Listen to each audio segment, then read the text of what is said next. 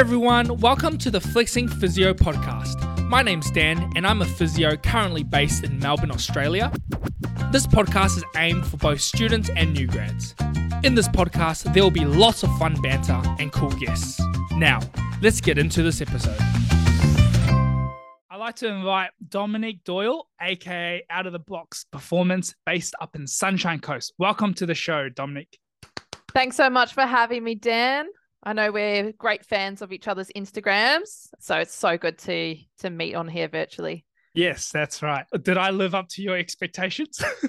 absolutely not. No, absolutely. We've already had a few laughs, so absolutely. Really? Well, Dom, tell us about yourself. Where do you work? What do you do for work? And what does a day in the life of Dom look like? So, I'm a performance psychologist. I split between a clinic that I run here on the Sunshine Coast out of the box performance. And I'll see a whole range of different clients, different demographics. And then I split between that and being a team psychologist out at Sunshine Coast Lightning, our SSN team up here, the netball team. That consists of sometimes quite lengthy days, a lot of um, case notes, report writing, things like that. Very colorful days filled with um, different people. With your netball team that you that you do work for, what sort of age group are they? Our youngest one's um, still a teenager. Uh, yep. I think ni- 19 might be the youngest one, and then that mm-hmm. ranges up to um, in the 30s. Kind of have a thing where the older netballers really mentor and support those younger ones coming through and those training partners as well. Nice, nice. That's always sweet to see, isn't it? Rather than that real combative, like I'm better than you because I've been here for 30 years longer than you. Yeah, absolutely. They've got a good culture there for sure. Personally, for me, seeing the age group between 8 to 18, that age range is the one that I'm least comfortable with. I just feel like I can't quite connect or can't quite click with them. Um, mm-hmm. I don't know if it's that puberty age that they're just going through something hormonal, but I, I just find it so tough. And and it might be that we're just not quite cool enough for them, Dan. Well, I, I you know what? That might be it. We're old now. I know. Oh my goodness. All right, Dom. So tell us, which uni did you graduate from? I graduated from University of Queensland, and I did a couple of degrees at University of Sunshine Coast prior to that. Sunshine Coast to me just sounds really dark and gloomy. Is that true? What's dark and gloomy about Sunshine Coast? we have our days, but no, it's absolutely beautiful up here. Have you been have you been up this way? Negative. The closest I've been to Queensland is Yamba. Oh, Yamba. Okay. So quite quite some distance away. Yeah. You'll have to come up here, Dan, and have a For look. For sure. For sure. Beautiful. You can give me a free psychology session. Absolutely. come sit on the couch here. Love it. Let's get straight into these questions. We've opened up the the floor to my followers, and they've they've pumped up some pretty good questions. So I'm really really proud of them. So Dom, tell me and tell us how can you sell someone exercise for someone who doesn't do it often? Oh, that's a good question. I think selling exercise to someone, it comes down to wording. Mm. I think if you word it as movement mm. and moving the body, as opposed to maybe going out and sort of killing yourself with cardio or or lifting heavy weights. And and as, as much as that's all important i think to start small with someone who's not used to it and and saying how can we move your body more? or how can we make it a little bit more maybe exciting? or mm. get you a little bit of different range of things or maybe trying something a little bit different um, that sometimes helps a little bit. I've had some clients who were so opposed to exercise or sport altogether. And they'd gone and tried um, stand up paddleboarding, for example. And they said, you know, cool. that was something that they really connected with. I'd say with that one as well, kind of start small with goals, um, make it fun, yeah. make it relatable to them. Uh, I think some people like having exercise buddies mm. or connecting to groups and things like that, or group exercise, having some sort of reward. If you can sort of encourage them to have little rewards for for sort of starting something new and different. Yeah. And then from a psych perspective, I think it's important to make sure that that client has um, its autonomy, competence, mm. and relatedness. So they've got choice in what they're doing, um, in those exercise behaviors and that movement in their body, or they want to do it, they value it, um, they feel that they're achieving something and they feel connected. We probably all ought to kind of look at that in across allied health, like yeah. how do we actually sell that? Um, and yeah, just bringing it back to how can we how can you move your body more um, yeah. through the week? Can nice. you find opportunities during the week? Can you find maybe in a lunch break time that you can just kind of walk around mm. uh, your workplace uh, rather than sitting down, for example? I love that answer. I've got a uh, patient at the moment. She's so funny. I used the the E word with her, which is I, I said the word exercise, and she said to me, "Dan, don't say that word. I'm allergic to exercise." I'm allergic to it. And I said, How are you allergic to it? And she goes, Well, whenever I I do the E word, I break out in sweat, my face goes red, and I can't breathe. And I said to her, I actually said, you know what? Fair point. Mm, and like when they start describing it to you, it sounds like, well, they're all the symptoms of anxiety, aren't they? Exactly. Yeah. And it'd be quite daunting, I, would suppose, for clients who have never experienced really exercising much or mm. moving their body much, which I'm sure we both can't personally relate to too much, but it's yeah. nice to have that empathy for them and kind of start them really small for sure. I always yeah. go back to a phrase, which is if you want to move a mountain, you got to start with the first pebble. Oh, that's brilliant. You yes. like that? Approved? Yes, I like that. I like that. We might put that on the wall when you come visit. Hey, love it. I want to see a big mountain and next to it lots of tiny pebbles. that's that's great. Um, on that note too, I think just as a little tool, if you can move your body like just taking little steps during the day, it's mm. quite interesting to see how quickly your step count actually goes up. Mm. I tried it myself, and it was just adding a few more, you know, steps around the place and just being a bit conscious. Yeah, and then you quite you can see how easy it is to integrate it into your day. Being mindful about how much time you spend sitting on your phone, for example, and after you're mindful after that for a day, you actually realize how much time you spend sitting on your butt. Oh yeah. Yeah. If we all looked at our our um time on our phone, you know, there's that little thing in the settings where you can see how many hours you've used or yes. Yeah. I've I've disabled that setting because I'm not looking at it. I refuse to look at it. Uh, bit in denial there. Yep. Oh, there you go. First stage of what acceptance. Let's uh let's get into the second question. What's the one thing you find athletes are worst at complying with? In my experience, I think athletes are probably the the like probably the most exemplar clients to have in terms of they come in there like, like golden stars really. Yeah. I don't know if you find that too, Dan. They come in, they've done all the homework, they're ready to, to, you know, they've got their notebooks ready. Yeah.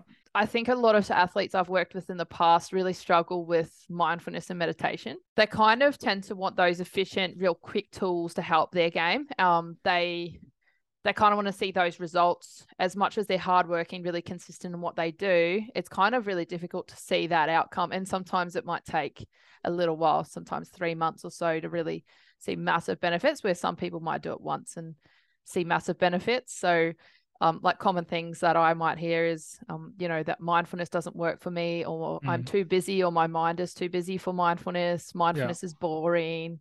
Yeah. Um, so they're not so much not complying, I suppose, but they're not really. Sometimes they're a little closed to that idea. Mm. Um, another one I see a lot, and I actually wanted to check with you what your thoughts were here, and that was slowing down with injuries. So telling them, mm. okay, it's time to actually rest those injuries because if yeah. you don't rest those injuries, your um, you know, your recovery period is going to be way longer. Yeah. Um, so I find giving knowledge and information there um, is really vital. That mm. actually mm. it is going to be a lot longer, and you know, check in with your physio. Uh, yeah. to make sure you're doing this safely. Do you find that as well, Dan, um, in yeah. your field that yeah want to get back onto the field or um, the pool or whatever? Mm definitely. Um, I feel I feel like as you mentioned before, uh, the the mindfulness thing and slowing down. Athletes are so primed to be ready to attack at all times. Um, so part of my biggest battles with athletes is to educate them to that hey, you need to rest the stress fracture. You cannot keep running on this essentially tiny little broken bones, right?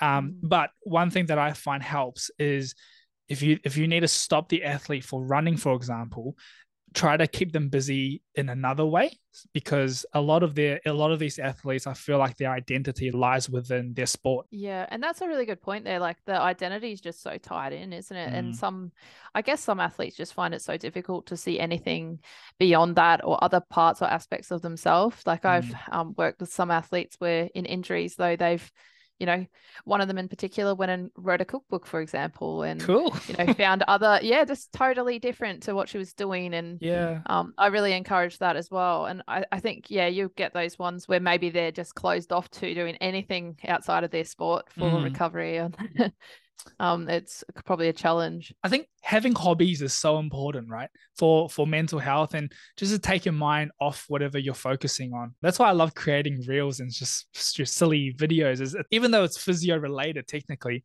but I can kind of exercise that creative part of my brain, which I guess it can get exercise with work, but it's a different it's a different part of my brain that's churning, I feel. Yeah, 100%. And it gives us the entertainment. So thank you for those. yeah. If it can make at least one person's day a little bit brighter, it's it's worth twerking in front of 2,000 people. yes. Let's move into our, our next question. Often as physios, we have to deal sorry, it sounds bad. We have to deal. We get to deal with clients or patients that suffer with persistent pain.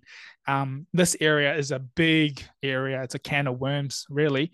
But for persistent pain, is the acceptance and commitment theory, ACT, more effective than cognitive behavioral theory, CBT? They're both very effective evidence based theories, both um, acceptance commitment theory and cognitive behavioral theory. I'll break them both down just briefly in layman. So, um, acceptance commitment therapy helps clients to behave more aligned with values.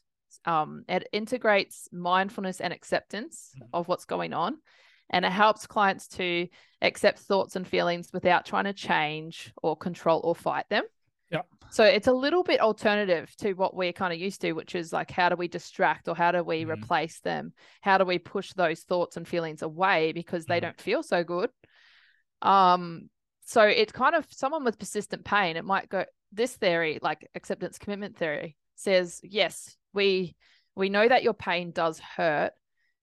Um, but we know that pain is somatic, it's a neurological or neurological reflex. We know that um it's the mind that's causing that struggle, the way that we're thinking, the way that we're feeling but we're not going to push against that struggle. We're we're going to let it come and go. We're going to accept that.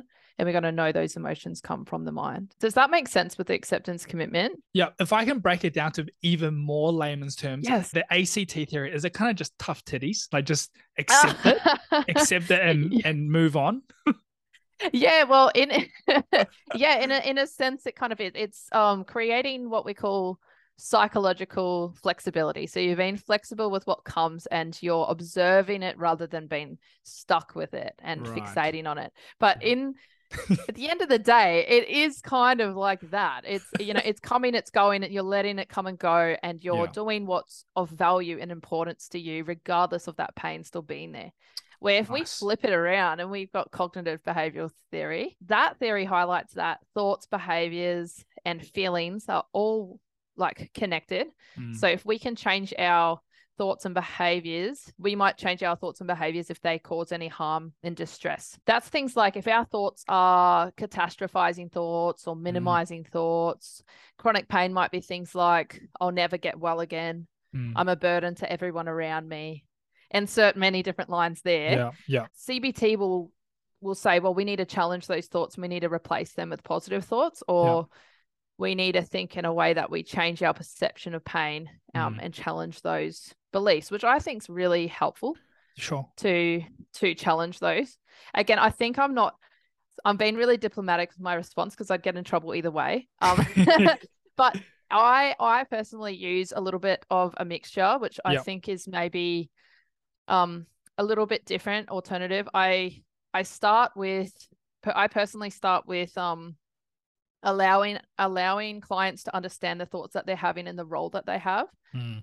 and then allowing them to then challenge um those thoughts or you know see if there's any evidence for those thoughts like yep. if i am a burden if if i am a burden for my family do i have any evidence to say that mm. i am a burden mm. um so um, but I think with ACT, clients will spend an enormous amount of energy trying to fight those thoughts and those feelings. It's almost nice to allow those clients to know that it is human to suffer. It's human to have these thoughts and feelings. Yeah. So if we have an effective way where you can let them come and go, but do what's important to you, then that's a really nice way to be, but also a really difficult way. You've you've answered that really really well. Uh, the person who who asked this question, I, I hope I hope this has helped. Um, and also, it's important to understand that as physios too, like we need to be working in with yourselves, like psychologists, mm. clinical psychologists, sports psychologists, and we need to work together. Um, it's not a physio's job to try to implement CBT or, or ACT.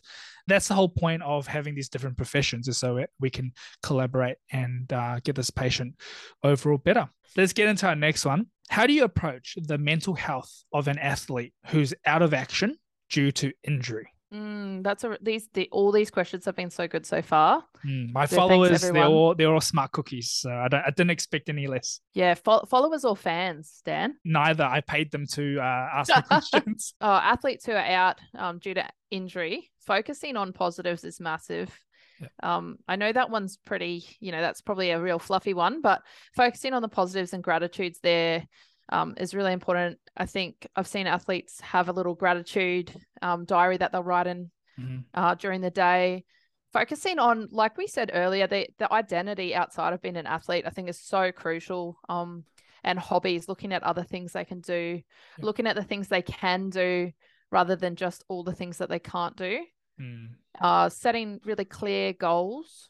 Um, I'm really big on visualization. I think positively visualizing mm um, where they want to go, um, and imagining themselves being all healthy and getting back into their sport and yep. really kind of linking with that and what that what that would feel like as well.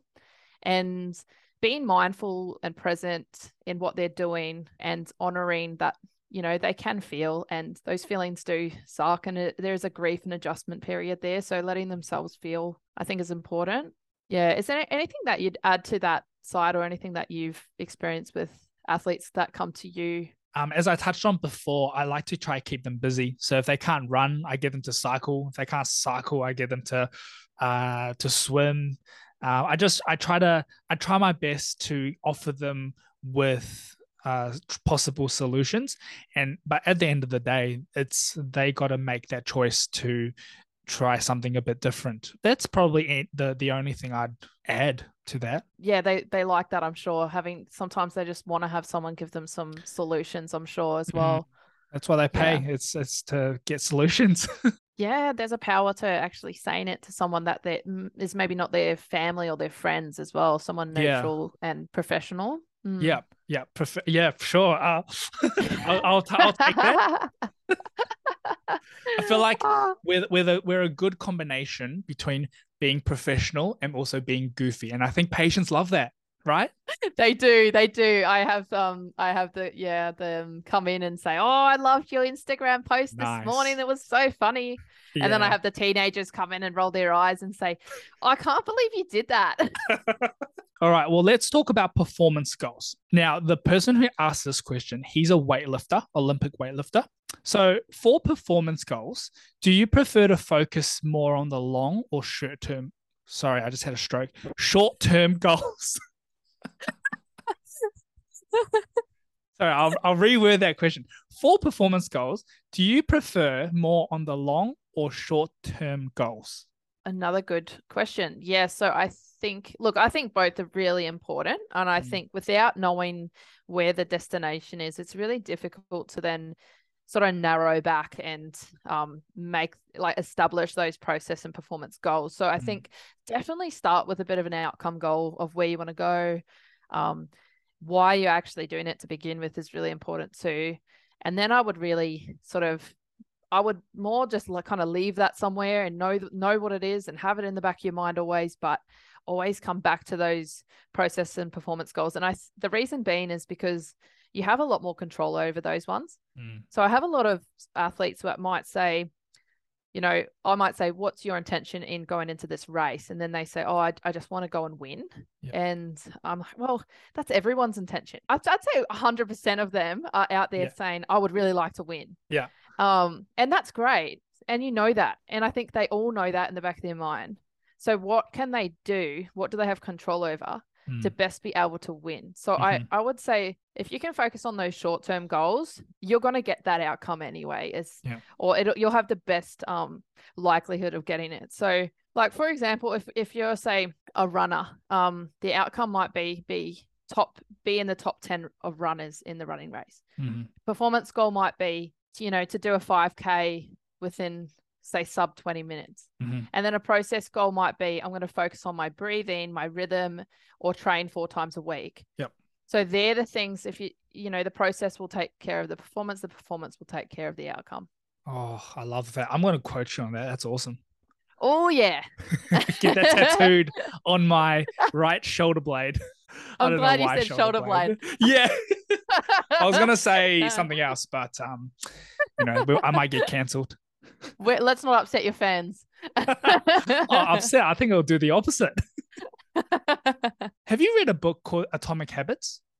Not yet, but it's on my reading list. Right. Yes, because what you that- said that. about processes and and I think there's a part of there's a chunk of that book that actually goes through that. I think I'm gonna butcher this paraphrase, but it's something about if you want to set a habit, focus on the processes and then naturally over time the habit will take care of itself. It's something like that. But processes Yes, is a yes, big one. yes. Focus on that and the outcome will take care of itself. Totally, totally. Mm-hmm. And I'm glad it says that. And it's such a like what I've heard is it's a really good book. So thanks for reminding me. Yes, it's a great Right. book. Yeah, and with that on that note, Dan, I'd I'd Mm. say also a little tool there if you do want to sort of track processes is a little habit tracker. You Mm. can get them online for free Mm. and you color in the little squares each day that you've done that particular process or habit. And I Nice. find that really helpful. Just super simple. Um, some diaries have them nowadays, but yeah, just print them out um online, get habit trackers. Pretty yes.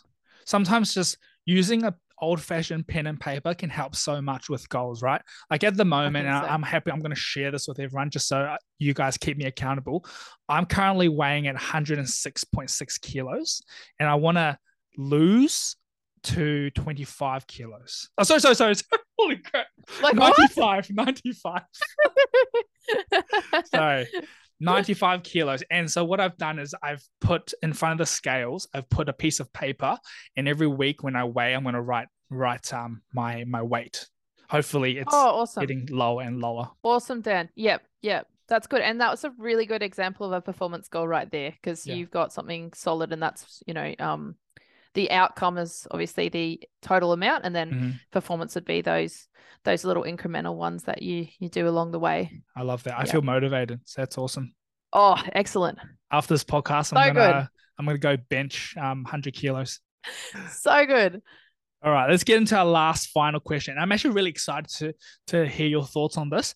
Um, The Mhm. question is, how can athletes maintain their confidence in competition, even when they already possess the skills? Yeah, I guess look, the thing to remember first before looking at looking at I guess the pinnacle of when that athlete is under pressure and they're choking in an event is look at having that background knowledge as as pressure rises, anxiety rises. And anyone who knows of the inverted U theory, so the upside down U, on the left side is, you know, low arousal, um, low anxiety. And then on the right side, you're psyching out, um, anxiety is really high and performance goes down as the U Mhm. goes down. Mhm. Uh, in the middle there, you've got a nice um, point where you're, you know, in the zone and you're performing really well, that middle point. So everyone's got a different point where they perform their best or their optimal. So uh, if you understand where you are in that point, it de- it definitely does help you to do things um before you actually perform or to even notice where your body's sort of going and those signals when you are out um doing your sport. Another thing is having a already established reset. So for example, I know athletes who tug on their dresses and that tells them, okay, it's time to reset. I have some who rub their fingertips together uh, for that Mm. tactile um, connection um, and to sort of like be mindful and bring themselves back. Yep. I have others that have words that they write on themselves or mantras. Cool. So, whatever's best with the client. For me, if I'm cycling and I'm in the back of the pack Mm. and I'm really struggling, I say to myself, keep up the momentum. Yep. And that really brings me back. Awesome. And that's because I've practiced it in high pressure environments. Um, I know what it means. Yeah. So having that meaning towards it, and if you can practice in as many high pressure environments as possible Mhm. before, so you actually put the theory to practice, then you're going to have more likelihood to, I guess, not choke as much under pressure or get into that optimal zone. I'd also say um, leave errors on the sideline as much as you can, as much as that's easier said than done. Sort of say to yourself, okay, whatever you need to say, like refocus, come mm-hmm. back, um, uh, focus on the next thing, or that's in the past, and then come back to that say error that you might have made or mm-hmm. whatever it is that's kind of put that pressure on you to choke yeah and write about it after record it talk to your coach talk to your parents whatever you need to do but have that time later because it doesn't belong there in that moment. No. It's taken away energy that you don't yeah, need to take away from the game. I, I love the upside down U analogy, and it's a good way to visualize that. And at the moment in Australia, there's the the tennis season is is happening. This is my go to uh, open a question for my patients. It's uh, it's the old have. Oh, are you catching the tennis this this weekend? Always. Dan, I can imagine you saying in your head, like, "Don't say it, don't say it, don't say it." but uh, with tennis players, I, I, I, used to play tennis, and the frustration is real. Like you, you hit three unforced errors, and you just feel so pissed off and frust- frustrated. Um, mm-hmm. and it's so hard to put that error aside because the next point is literally ten seconds later. It's hard to kind of regroup and refocus, and we see this in like some younger players, Kyrgios and Kokkinakis, like they they struggle. I feel from what I can see anyway, they struggle to just put that aside, and you get your more elite players like um like Federer, who Nadal, who just kind of moves on, and they just have the mental strength of an of an ox. I feel totally they do, and they're really good models um out there, and they may have done a little bit of that work as well mm. um to emotionally regulate. And yeah, was For there sure. something that you did, Dan, in tennis to to reset that actually worked? Well, I just felt myself get more and more frustrated. I think I've broken like 20 tennis rackets in my life. So that's how I reset. I just smack a tennis racket. And my mom got pissed off at me. She said, You got to stop doing that. I'm not buying you another damn tennis racket. Um, so just the vision of my mother scolding me reset me and stopped me making that racket on the ground. Now I can see where a lot of the motivation behind your reels must come from as well. Oh, That's yeah. funny. Yeah, my mom. so I think like if tennis, I mean, I've had tennis players in the past where they'll, um, you know, do something like stroke down their tennis racket and just feel mm.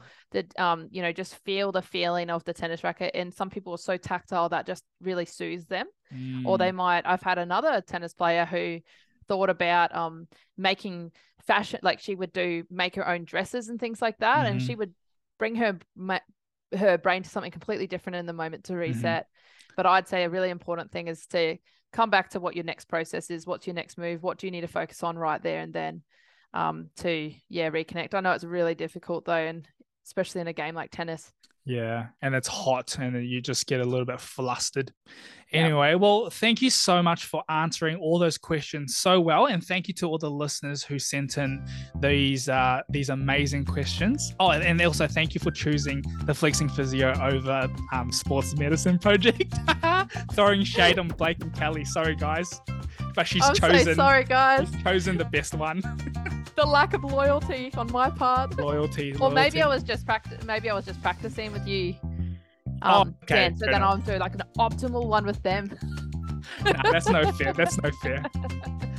no, it's great. It's good. It's so nice to all be connected. Awesome. So thank you again for listening, and be sure to check in next week for our next episode.